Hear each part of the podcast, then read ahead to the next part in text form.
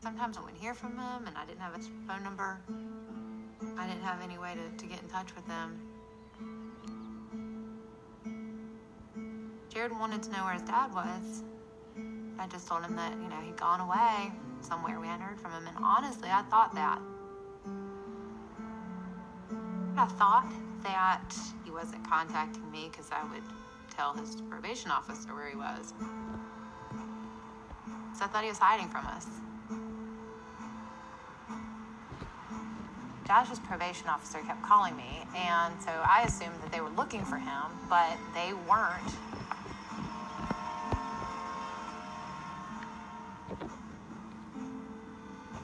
It's like that cliche of the kid in school who gets in trouble in fifth grade and they write on his permanent record, problem child, right? That's what happened with Josh when he got drug charges. His mom really became alarmed when he didn't call on her birthday. It was so odd that Christmas would pass and he wouldn't contact Jared.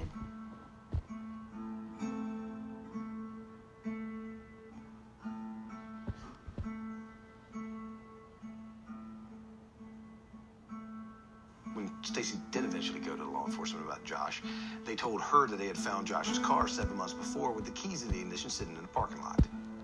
And they had never contacted her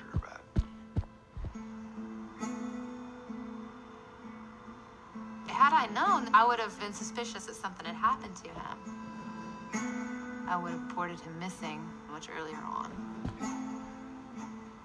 You know, I feel like if a car is found missing, that the family of the owner should be contacted. So, you know, that was something that um, I think could have been handled better.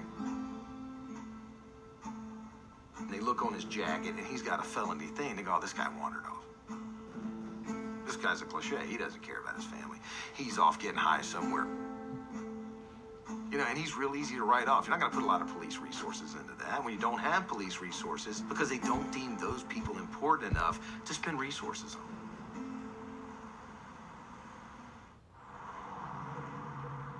North Carolina's in the Bible Belt. It's God's country. One of the reasons there was so much hype around Pazuzu, and a big part of Pazuzu's infamy in the local underworld, and the myth he was able to build up around himself, was a direct response to the evangelical Christian fervor in his community. I do believe in the devil. The devil preys on the weak. Winston-Salem was full of weak people. I was a preacher's daughter. I was heavily involved in church. Doing the Lord's work.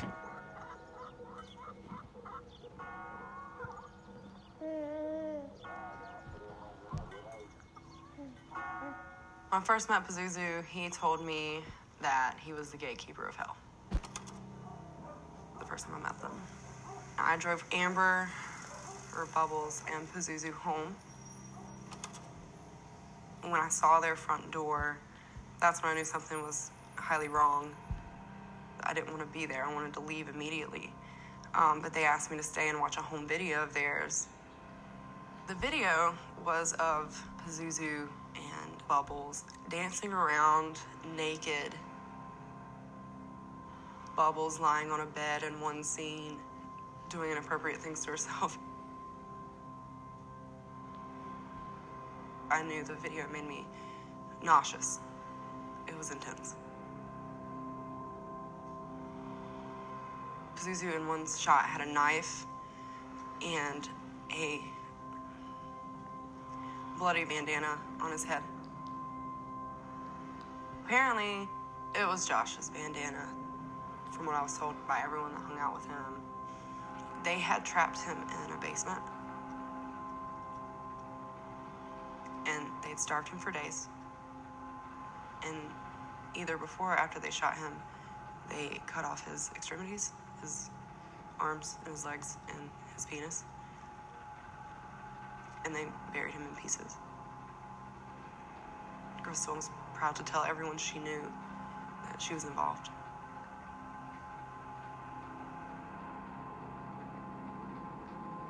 He had spoken to me on several occasions that he had killed homeless people and done a whole bunch of other people really badly, shot a few people, stabbed a few people. There was never any proof to my knowledge of any of these things happening. You know, I just thought that he was trying to look cool. I was there hanging out, and Paz told me, hey, I got a person in my basement. Okay, cool, whatever, dude. it's not my problem. I was told if a person comes out of the basement, don't let them go. No one ever made a sound. No one ever knocked on a door. No one ever did anything. I was told that there was a person in the basement. I said, sure. If they come out of the basement, I'll make sure they don't leave. Clearly thinking that they're full of shit. Pazuzu looked at me, grabbed a very large knife. It was more or less a sword, but uh, he said, I've done something. He didn't say what he had done. He said, You're going to help me dig this hole or I'm going to kill you.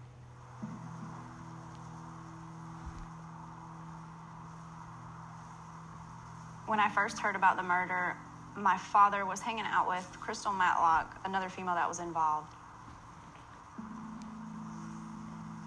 My name is Tarina Billings, and I was the first person to come forward to the police in the Pazuzu Algarad case. Crystal Matlock, she invited Pazuzu and his girlfriend over.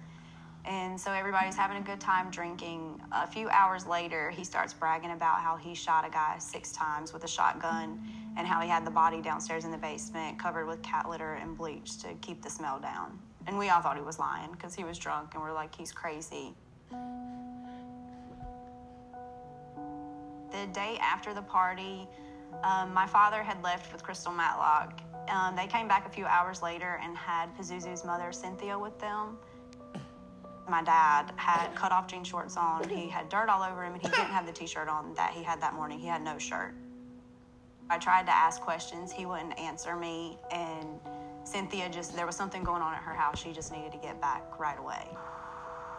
So they left, and when they left, I followed behind them, followed them to the house. They pulled into the garage, and my dad came, saw me pull up in the front, and he runs across the yard to the road and just told me to get the hell out of there. And the way he said it, I just, I listened and I left. My father, he didn't open up to me at first in the beginning, but my best friend, he did open up to her and tell her everything that happened as far as Pazuzu chopping up the body, burying it in the backyard. There were other people there at the time, but I don't know their names. It was very hard to go to the police, but I thought, what if that was my brother buried in somebody's backyard? I, I would want somebody to come forward and say something.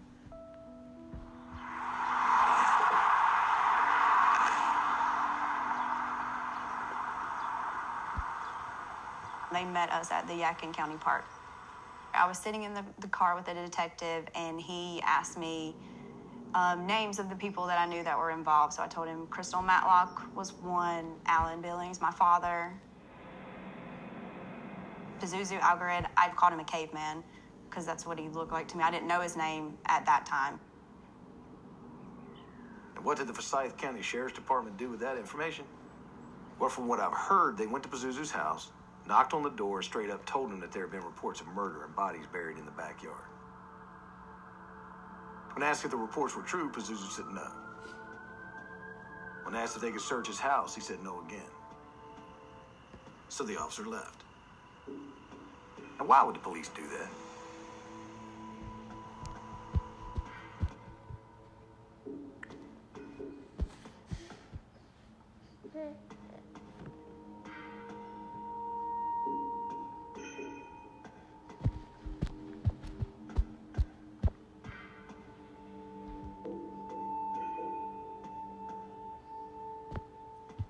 My name is Brad Stanley.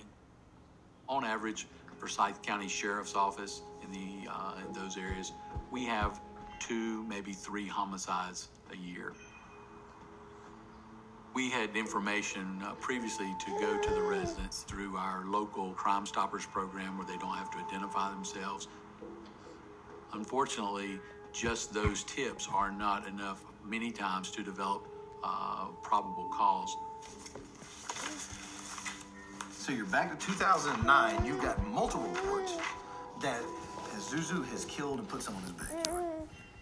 Yeah, the Winston-Salem Police Department with Josh's car and with Crime Stoppers tips referring to it as Zuzu. I mean, it's ridiculous. Everybody in the community knows this guy. He's absolutely, he's even become an urban legend or a suburban legend, and nobody's doing anything about it. I think God put me on drugs and God put me where I was to help Stacy find out what happened to her boyfriend.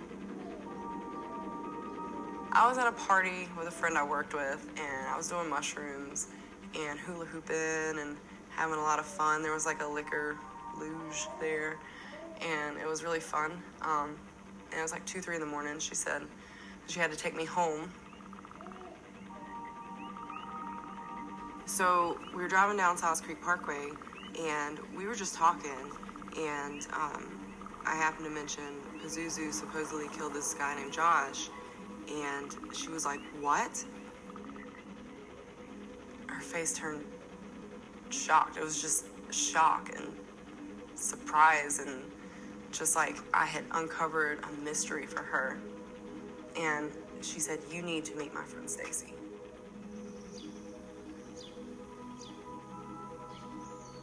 So we concocted the plan that I would get a voice recording of information on how Josh died um, or was murdered. Because, like I said, they were very proud of what they did and what they were. I went with my phone to record any information I could. There were several people that spoke up on the voice recording but the main voice was Nate. I started laughing and said, Is it true that Pazuzu actually killed people? And Nate looked at me and said, Well, yeah, like it was common knowledge. He said, Yeah, he'd killed people. I went to the sheriff's department with a voice recording and my personal knowledge of who was involved in the murders and told them what I knew.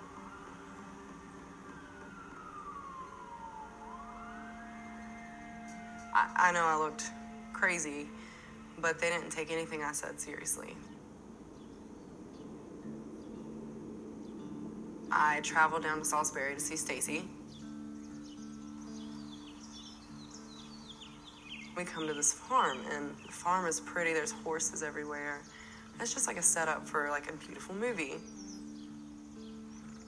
We get there and I'm meeting Stacy. Hi, Stacy. I see this boy. And I'm like, oh, okay, there's a kid here. And then I see him walk in front of me. And then it hit me. His dad was murdered. His dad is buried in the back of someone's yard and I have this huge breakthrough story.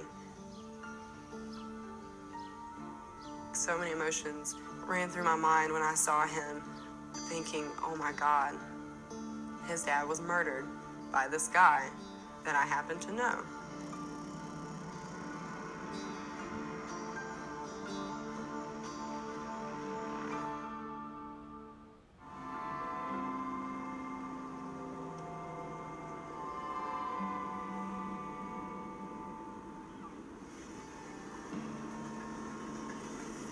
The sensationalism surrounding the Pazuzu story up to this point, what I looked and saw was Josh Wetzler and Stacy, a guy who's been taken away from his mother, taken away from his son. All these people's lives are forever disrupted and changed. He's left a hole. A fellow like Josh with a felony drug conviction, just written off by society, by police. You know, but there are people that love him. You know, when I heard that he was, Josh was buried in Pazuzu's backyard, like I said, I didn't know who that was or anything like that. And I went to the police and I told him, I said, "You're gonna, you're gonna think I'm crazy, but I think my son's father is buried in, you know, this guy's backyard in Clemmons." And and it turns out the officer didn't think I was crazy because he had heard rumors of that already.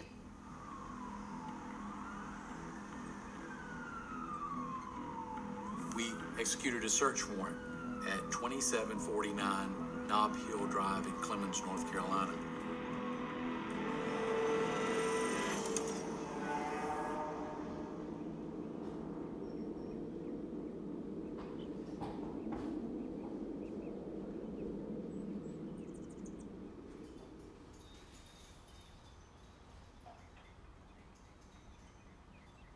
Our investigators, again, uh, acted on as much information as they had at that time.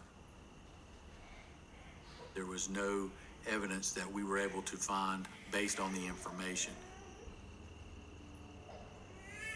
We were told that they had gotten cadaver dogs and they had done a search of the yard, um, and that they found nothing.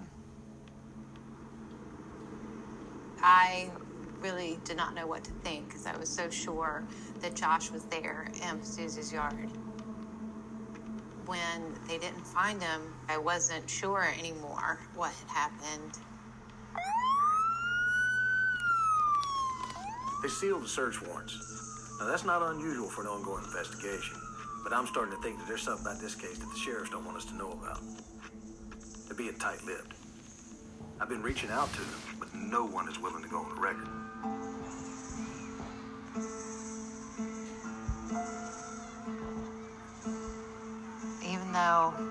I didn't have any evidence of what had happened to Josh, Jared needed some answers.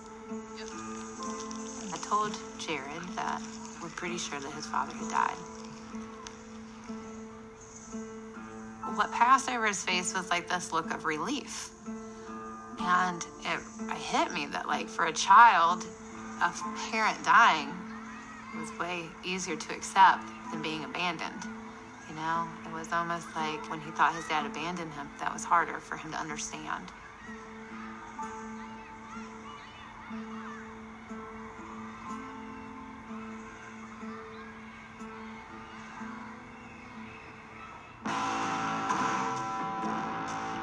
Even with the sheriff's silence and all the unanswered questions, I know there are a number of people inside of Azuzu Circle who know exactly what happened.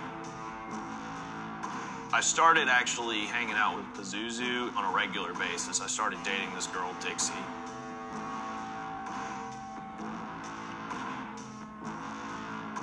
She was intrigued with him and his girlfriend, Amber, or Bubbles, as we called her. She became real close with them very fast, and we started going over to his house to hang out. She walked out onto their back porch with me one night and pointed out the backyard. She was like, Do you ever stop and think why the ground is so uneven out here? She was basically implying that, you know, he had killed a lot of people, or that there were a lot of bodies buried in that backyard. She actually divulged that she helped, I think, rebury a body. I think she feared for her life being so close to them.